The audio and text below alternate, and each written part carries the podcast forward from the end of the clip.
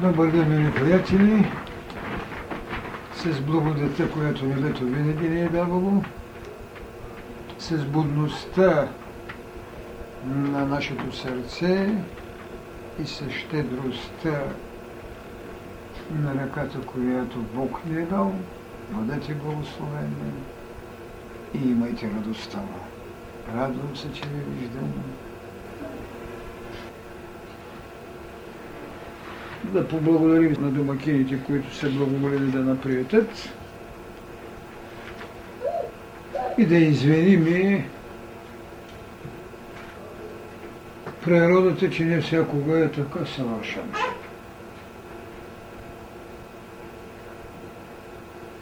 И точно може би в този смисъл е това, което исках днеска да говоря, а именно традиция и творчество. Разбира се, че тази наша приказ, ако мога така да я кажа, ще имаме възможност да я разгледаме в много аспекти в един бъдещ ден и в едни бъдещи времена, защото тя е неизчерпаема. Така че ще кажа само няколко неща, пък за да може някой да се попита нещо и да се разменим и да се казва а, своя свят на взаимност в интимност. Все пак лекторите, които имаме и които имат а, един а, по-голям, по-обширен план на присъствие и действие, в който ние също така сме съставка, все пак не са онова, което ние между себе си, между себе си можем да кажем. Когато казвам себе си, ние намираме един цялостен образ в световното дело на Бога. Себе си, значи Божието. Когато човек е в себе си, е в Бога. Когато вън от себе си е, той върши човешките дела. Така че това, което можем да кажем на себе си, не значи, че не можем да го кажем на света. Но то ще си остане една ритмика на единосъщието ни, а единосъщието може да твори. Само Бог може да твори, а човекът да претворява. И затова традиция и творчество са, макар и продължение на една и съща духовна вълна, са два бряга на едно явление. Бог или ние в себе си, и Бог вън в това, което нарича творение. Аз мисля, че с два основни изреза тази работа може да бъде фиксирана в нашето съзнание. Единият израз, който можем да кажем и за творчеството, това е, както го казват някои от древните мислители, огъна на арканите. Но аз мисля, че в нашата книга Битие е много по-уточнено, по-цялостно, много по-истински казано Fiat Lux, да бъде светлина. Тя започва творческия процес. Традицията може да се характеризира с другата тайна, която Христос ни даде. Другата тайна, която Христос ни даде и ние можем да наречем традиция, беше с неговото знаменито, наистина знаменито изречение, защото традицията е онова, от което трябва да се освободим. Традицията е дрехата, за която понякога казвам с много скръб, историческата ни памет трябва да хвърли, но Христос го каза великолепно, като каза: в стари мехове ново вино не се слага. Ето ви идеята за творчеството в лицето на Божията Фиат Лукс и образа на, на традицията от израза на Христос. Стари мехове ново вино не се слага. Ето тази диаметралност, която не се отрича, взаимно, защото бяха потребни стари мехови, за да може да се каже, че ново вино не се слага, защото ако не е имало тях, нямаше да има преди това. Но винаги, за да се твори, ще трябва да има огънът или фият. От тук нататък започва голямото, голямото воинство, което има своята голяма битка. Голямото воинство, битката на Твореца. Фиат Лукс, която стига до Адама, който трябваше да бъде създаден така, че е универсален по валентност,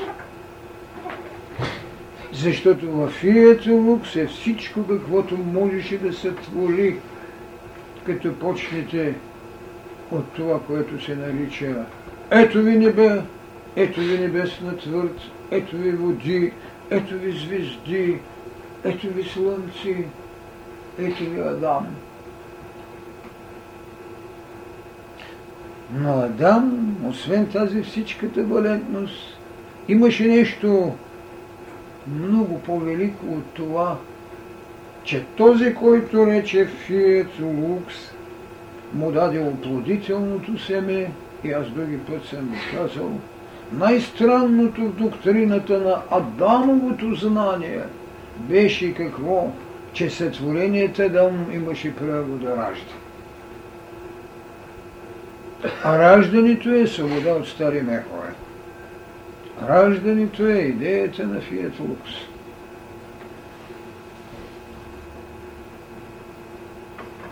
Значи Адам беше сътворен да не е традиция. Адам не е традиция.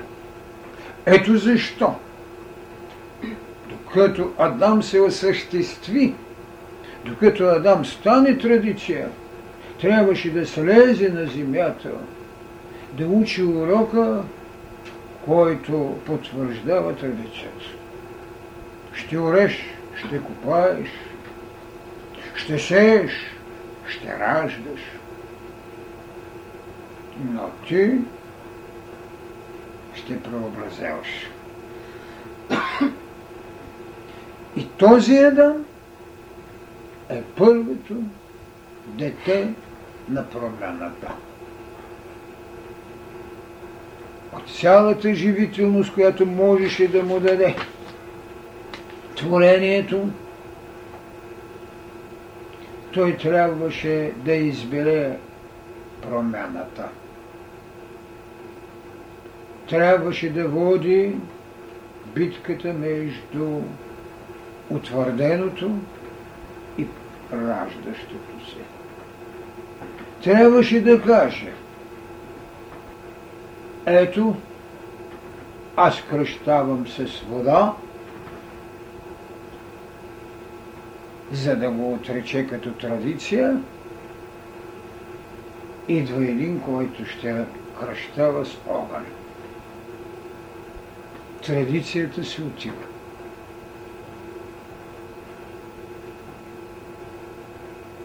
Но аз не съм достоен да ти върша връзките, аз не мога да навърша това кръщение.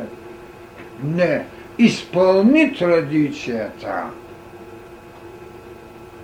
защото света трябва да ме познае като тях. Той няма да ме приеме като син човечески, а аз ще го променя него самия, не само мен да нарича син Божий, а и в себе си да носи будността на промяната, да се нарича, както казахме, човекът е Бог в развитие. Той трябваше не само да яде традиционния хляб, който го сложи в молитвата си. Хляб наш насъщни даш нам днес. Великолепно потвърждение на това, което е плът от плътта ми, кръв от кръвта ми, кос от коста ми.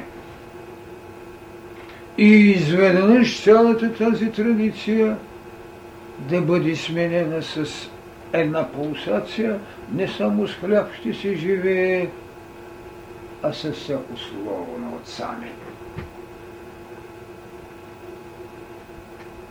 Можете ли да си представите как е градирана цялата свещена книжнина? Това същото нещо ще го намерите във всички свещени книги.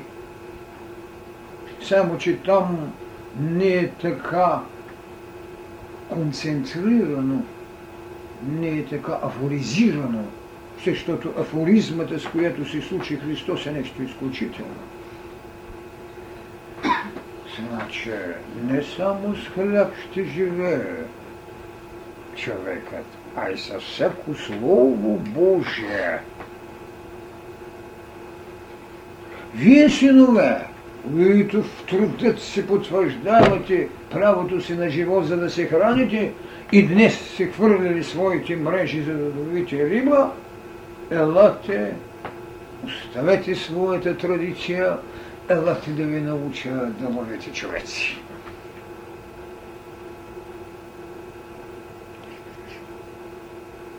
Елате да ви науча да ловите човеци.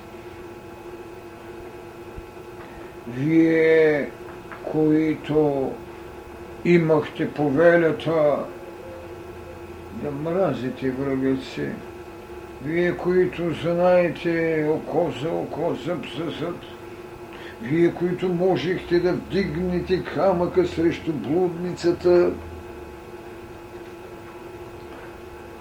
аз ви казвам, обичайте врага си. И ако някой ви удари, дайте му и другата страна. Ето ви традиция, ето ви творчество. Беше ви казано, бъдете верни на Саваота. Страхувайте се от Бога.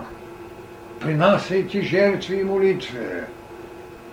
Аз ви казвам, не жертви искам, а милост. Не страх от Бога, а бъдете съвършени, както е съвършен вашето Отец. Вижте каква свобода в идеята на промяната и на творчеството.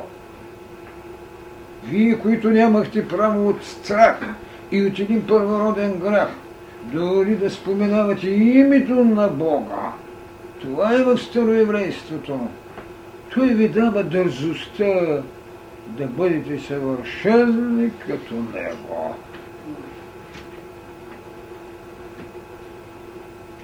Вие, които се накичахте с всичките си възслави, че сте Божии, аз ви казвам, потърсете най-вътрешната стая и там някъде в някакво смирение направете молитва.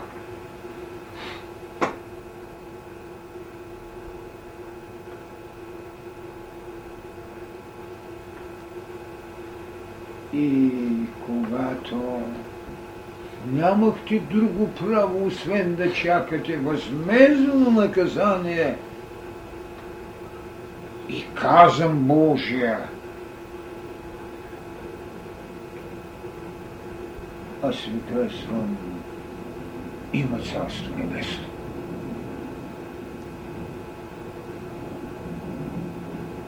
Има царство небесно. Няма само преизподня.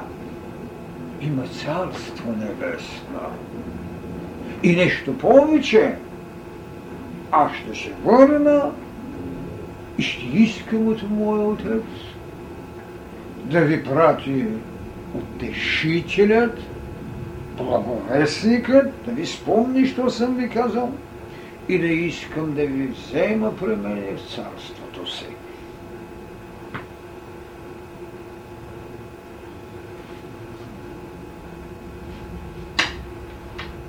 Беше ви казано, не можете да едете хлябовете на предложението, което е свещеният дар в скинията, а след това в храма Иерусалимски.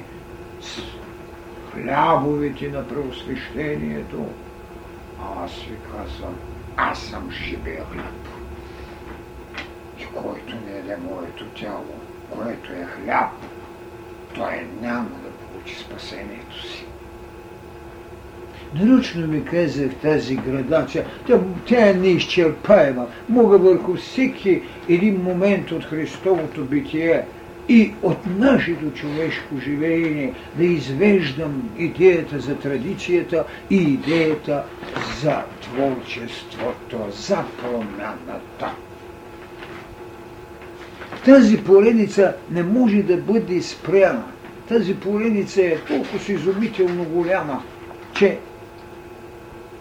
с десетки часове. Важното е едно. Да се съзареме като необходимост, която е била тайната изповед на Божеството, наречено Сътворител, което ни е предоставило време да се осъществяваме в служение, до момента, когато това стане бреме и традиция, т.е. стари мехове, в които ново вино не можем да сложим, а най-големият бунтар, ако мога тази красива дума в добрия смисъл да употреба, който възстана срещу традицията, беше Христос. И она е вложена будност, она е всемирна валентност, която носи Адама, т.е. човекът. Човекът е всемирна валентност. За всичко има своя антена да лови света, да го променя, да го прави. Разбира се, ние нямаме уния образи на художественото мислене в религиозна преценка, каквато ни дава древноиндийската. Че ще ни представи един Шива с тривълник нагоре, което ще го наречеме Създател. Ще ни представи един Шива с тривълник надолу, което значи Разрушител. Ето ви традиция, ето ви творчество и в края на краищата вплетените триъгълници, които значат Шива, Пазителят.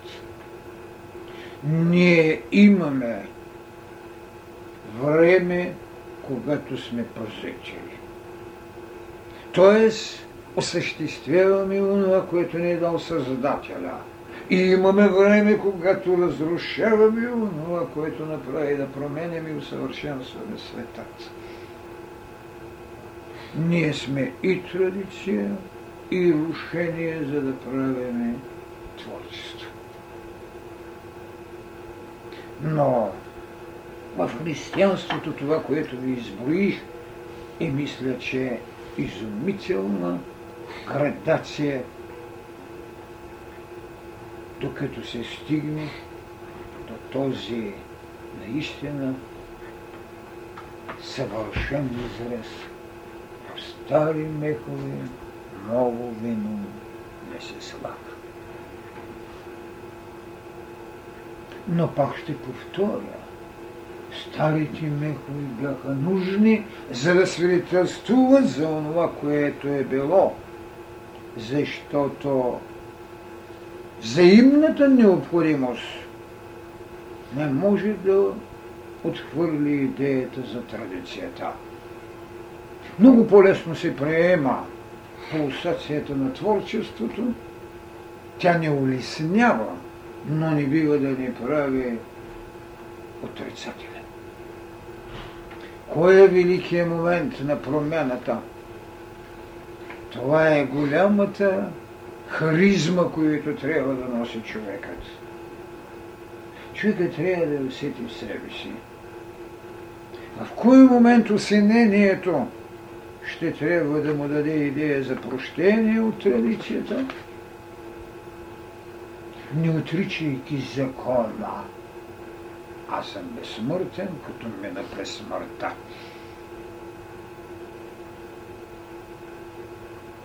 И в дадени моменти на човешкото битие трябва да видим и кое е властното, кое е традицията, кое е творчеството, традиция ли е смъртта, безспорно. Творчество ли е безсмъртието? Да. Защото то отрича смъртта. И тогава ще разберем нуждата от гроб, който трябва да отречем. Гробът е нужен, той е традиция. Няма гробови там, където няма личности, където няма човеци. Значи той е нужен. Той става една традиционна необходимост, която е една духовност. В кой момент ще бъде отречен? На третия ден от нашето загробяване, когато харизмата на възкресението му даде право да отметне капака. Ето това е голямата работа. От всеки акт на Христовото учение вие може да търсите Творителя, Твореца, защото по същност той дойде заради творчеството, без да отрича наличието на традицията, защото изначало, казано Иван, свърши това, което трябва. А след това аз ще го отрича. Ти, Иоанне, ти си до тука. Ти трябва да извършиш традицията. Ти ще извършиш кръстението ми с водата. Ти ще кажеш това и това. Аз ще ги отрича. Тоест в добрия смисъл на думата. Аз ще направя чрез възкресението си или чрез това, което Духът Свети ще каже в кръщението на водата. Не го слушайте, това е моят възлюблен син, над когото е моето благоволение.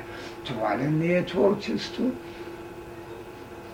Къде отиде кръщението с водата? Харизмата понякога е вътрешна, понякога е външна. Именно усилението на духът е и на външна харизма.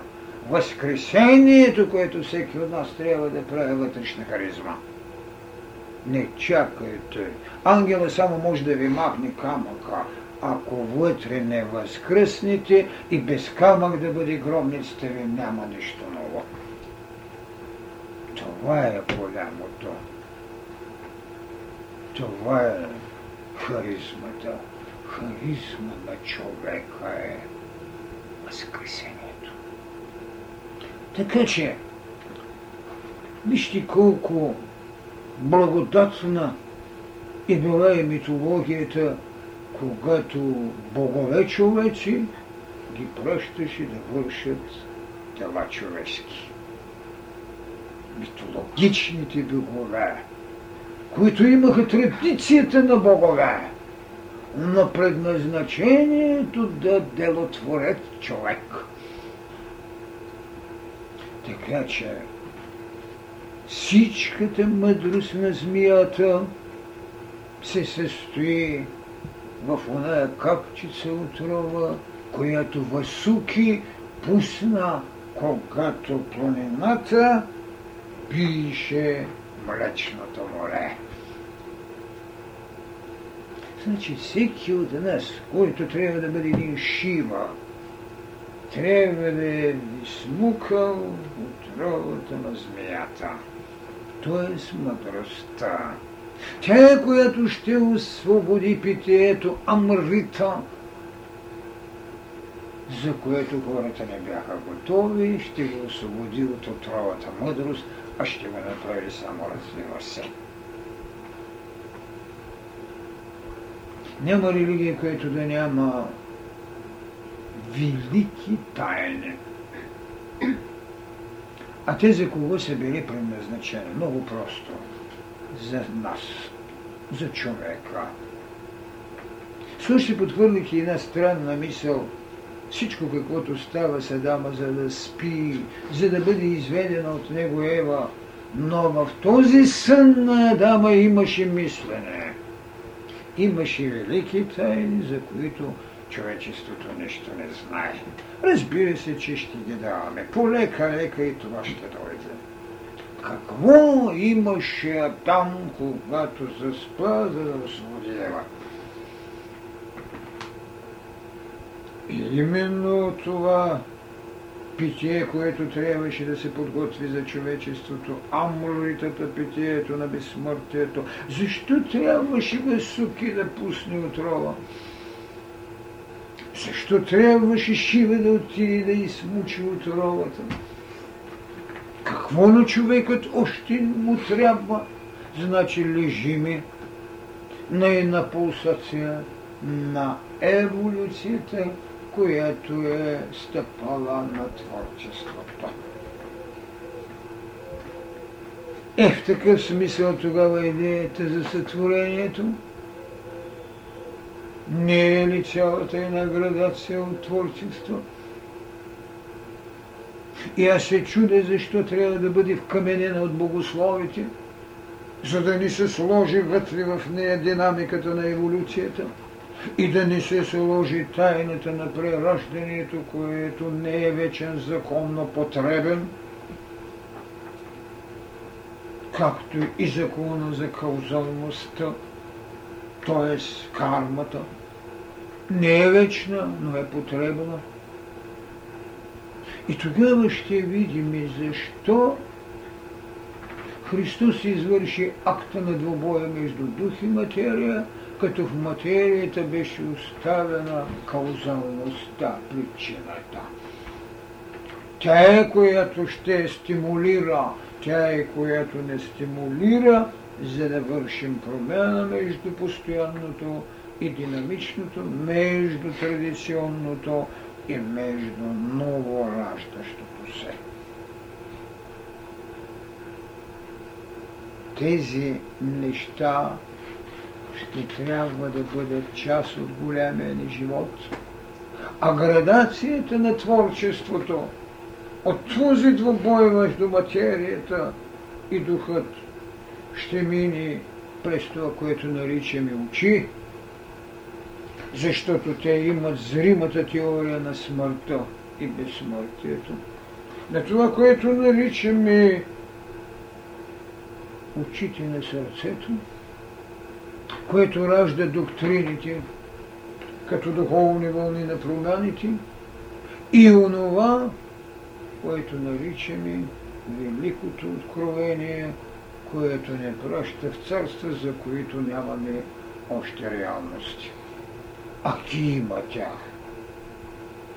Следователно, Творецът, когато е изрекал своето фиат лукс, не значи, че е спрял.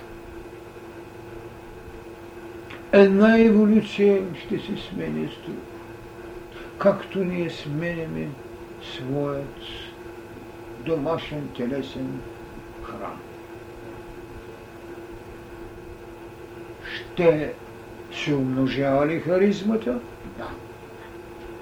От обикновеното вдъхновение до божественото откровение. А откровението е промяна. Идеята за откровението е творчески път.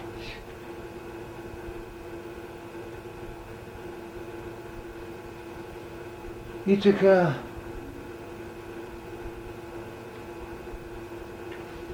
традицията ще бъде основен белег за устойчивост или устойчивостта е основната храна на традицията.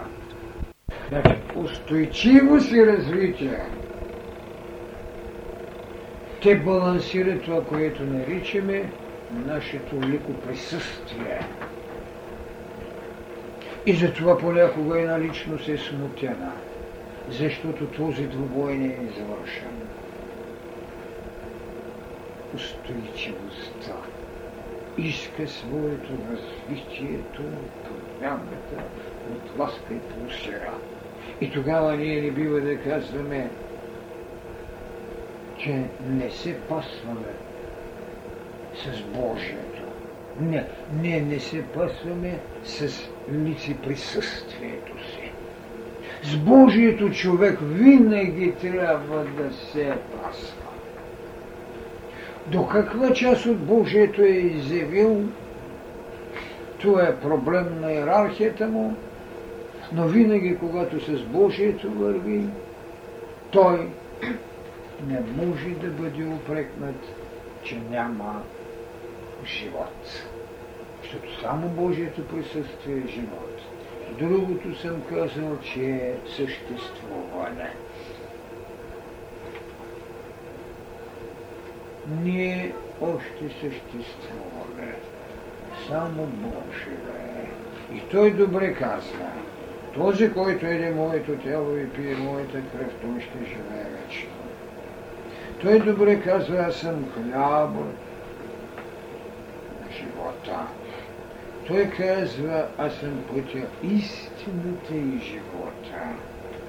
Вижте колко последователности, за да има живот. Хляб, път, истина, тогава живот. Не казва, аз съм живота, за да едете хляба. Аз съм живота, за да ходите в моя път. Не, аз съм пътя, истината и живота. Пътя е онова, което ни дават ученията.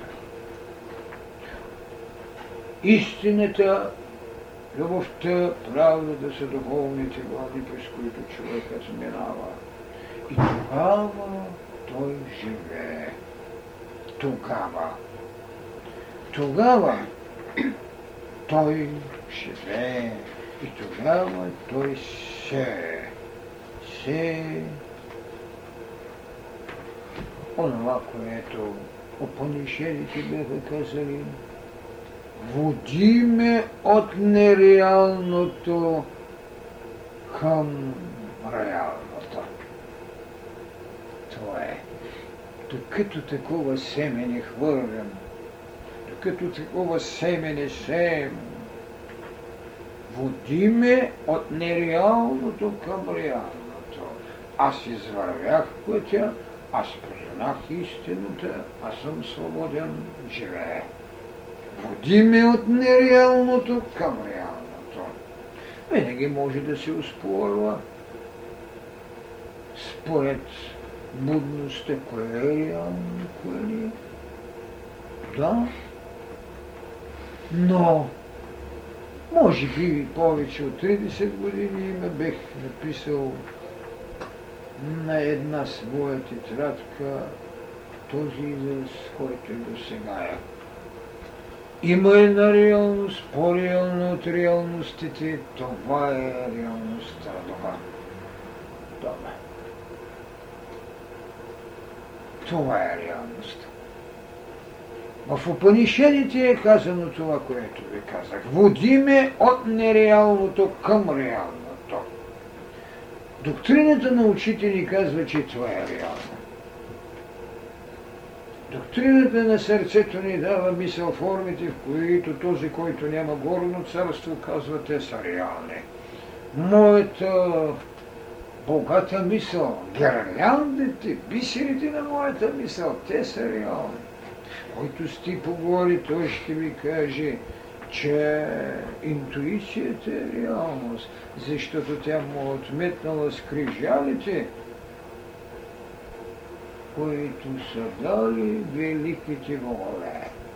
на онзи, който има безпричинен живот, онзи, който не може да бъде сложен в мрежата, той ще ви каже, че е вярен само Духът.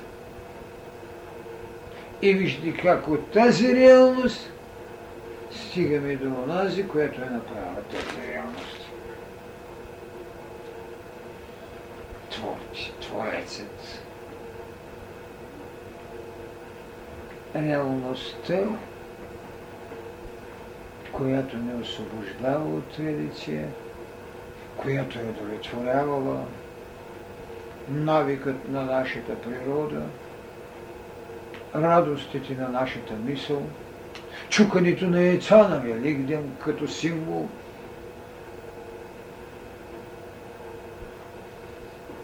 Но той беше казал, не само с хляб ще се живее, а със всяко слово Божие.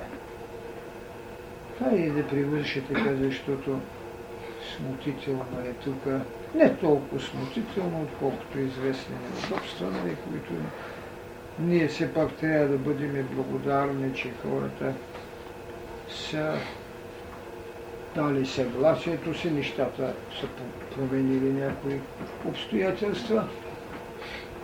И безспорно да поблагодаря на варненци за така урежданите неща. Да им и пожелая отговорна будност, както трябва към това, което има да се върши още.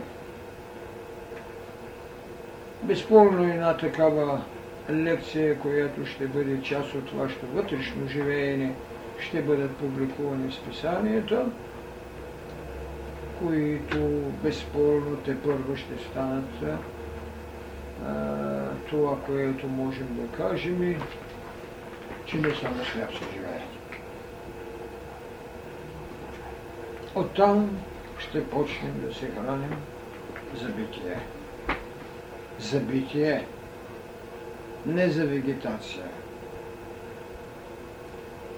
Оттам ще разбереме частица от това, което, разбира се, пестеливо трябва да се казва, какъв беше съня, мислите и знанията на спящия Адам, когато раждаше Ева. Защото всеки от нас е един Адам. А Адам е много валентен. Един е винаги повече от всички, защото от един дойде всичко. Благодаря ви на всички.